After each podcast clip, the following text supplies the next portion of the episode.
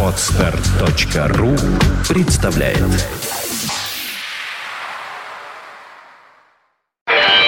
Рок.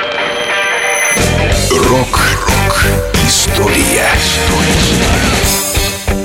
В этот день, в 1982 году, музыканты группы Pink Floyd начали работу над пластинкой The Final Cut. Это последний альбом Pink Floyd, в записи которого принимал участие Роджер Уотерс. Gotta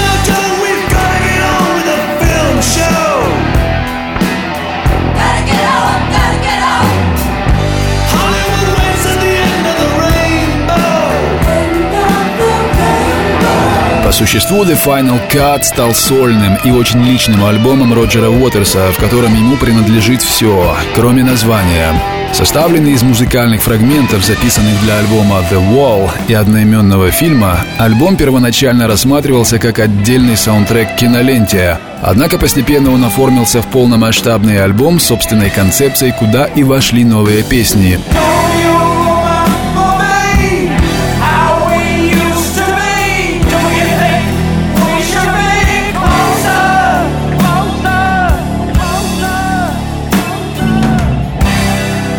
Разразившийся в апреле 1982 года военный конфликт из-за Фолклендских островов между Аргентиной и Британией придал пластинке The Final Cut дополнительное измерение. Альбом оплакивает как гибель солдата, так и гибель идеалов, за которые он пал. Объясняя смысл концепции альбома The Final Cut, Роджер Уотерс признается в ощущении того, что он, возможно, предал отца, поскольку не смог сделать ничего, чтобы жизнь стала лучше. Сам альбом The Final Cut был посвящен отцу Роджера Уотерса, Эрику Флетчеру, погибшему во Второй мировой войне.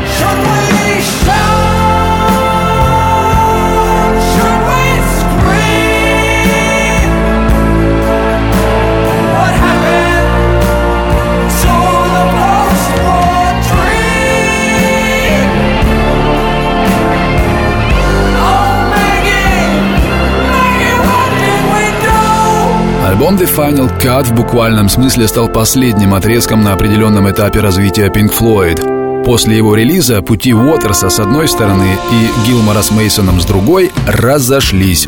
Судебные перепирательства между двумя сторонами по поводу прав на название Pink Floyd закончились в 1987 году и не в пользу Роджера Уотерса.